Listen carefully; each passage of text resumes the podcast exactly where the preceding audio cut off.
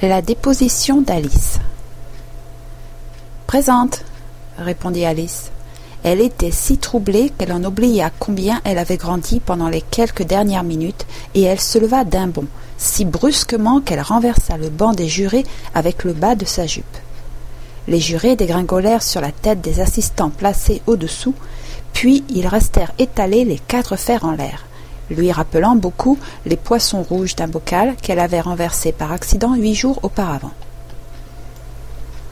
Oh, je vous demande bien pardon, s'exclama-t-elle d'une voix consternée, et elle se mit à relever les jurés aussi vite que possible, car elle ne cessait de penser aux poissons rouges, et elle s'imaginait très vaguement qu'il fallait les ramasser et les remettre sur leur banc sans perdre une seconde, faute de quoi ils allaient mourir. Le procès ne peut continuer, déclara le roi d'un ton fort grave, avant que tous les jurés ne soient remis exactement à leur place, tout sans exception, répéta-t-il en appuyant sur ces mots et en fixant Alice droit dans les yeux. La fillette regarda le banc des jurés.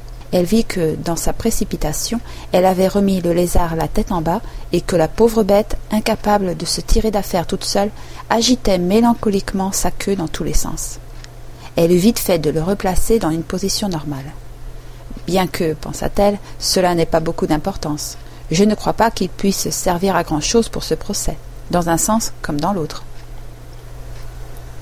Dès que les jurés furent un peu remis de leur émotion, dès qu'on eut retrouvé et qu'on leur eut rendu leurs crayons et leur ardoise, ils se mirent à rédiger en détail, avec beaucoup d'application, l'histoire de leur accident tous sauf le lézard qui avait l'air trop accablé pour faire autre chose que rester assis, la bouche grande ouverte, à regarder le plafond.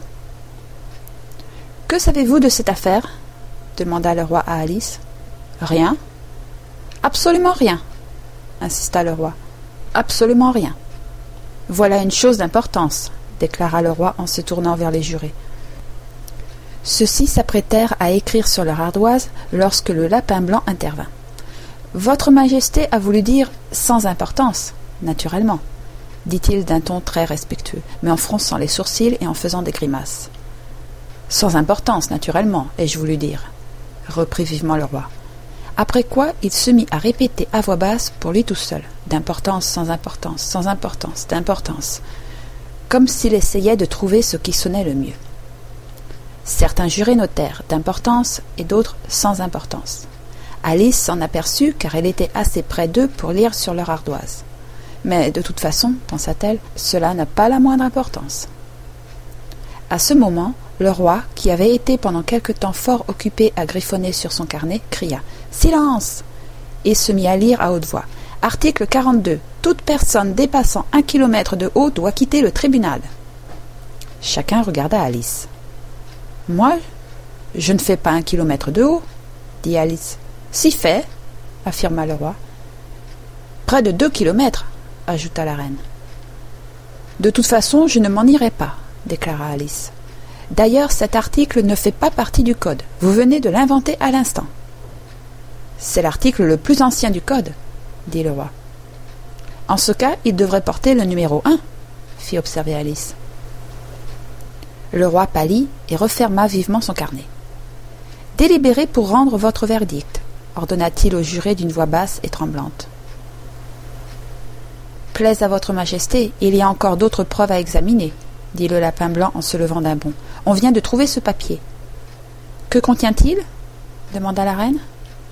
Je ne l'ai pas encore ouvert, répondit le lapin blanc, mais cela ressemble à une lettre écrite par le prisonnier à quelqu'un. Cela doit être cela, dit le roi à moins que cette lettre n'ait été écrite à personne, ce qui est plutôt rare, comme vous le savez. À qui est-elle adressée? demanda l'un des jurés. Elle n'est adressée à personne, répondit le lapin blanc. En fait, il n'y a rien d'écrit à l'extérieur. Il déplia le papier tout en parlant, puis il ajouta. Après tout, ce n'est pas une lettre, c'est une pièce de verre. Ces vers sont-ils de la main du prisonnier? demanda un autre juré. Non, répondit le lapin blanc, et c'est bien ce qu'il y a de plus bizarre. Tous les jurés prirent un air déconcerté. Il a dû imiter l'écriture de quelqu'un, dit le roi. À ces mots, le visage des jurés se dérida. Plaise à votre majesté, déclara le valet de cœur. Je n'ai pas écrit ces vers, et personne ne peut prouver que je les ai écrits. Ils ne sont pas signés. Si vous ne les avez pas signés, rétorqua le roi, alors cela ne fait qu'aggraver votre cas. Si vous n'aviez pas eu de mauvaises intentions, vous auriez signé de votre nom, comme un honnête homme. À ces mots, tout le monde se mit à applaudir, car c'était la seule chose vraiment intelligente que le roi eût dite depuis le début de la journée. Cela prouve formellement sa culpabilité, déclara la reine. Cela ne prouve rien du tout, s'exclama Alice. Allons donc, vous ne savez même pas de quoi il est question dans ces vers. Lisez-les, ordonna le roi. Le lapin blanc mit ses lunettes.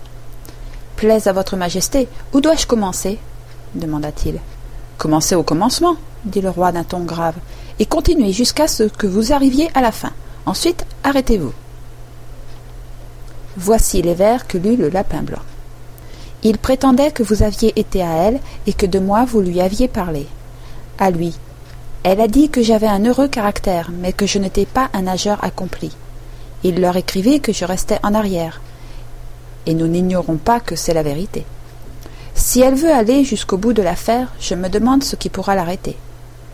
Je lui en donnai une, ils m'en donnèrent deux. Vous, vous nous en donnâtes trois ou davantage mais toutes cependant leur revinrent, à eux, bien qu'on pût contester l'équité du partage. Si le malheur, demain, voulait qu'elle ou que moi nous fussions impliqués dans cette sombre affaire, vous devriez faire en sorte qu'on les libère comme nous fûmes, nous, libérés autrefois. Mon point de vue était que vous constituiez, dès avant qu'elle n'eût cette attaque de nerfs, un obstacle fâcheux venu s'interposer entre nous et l'objet dont ces gens nous parlèrent.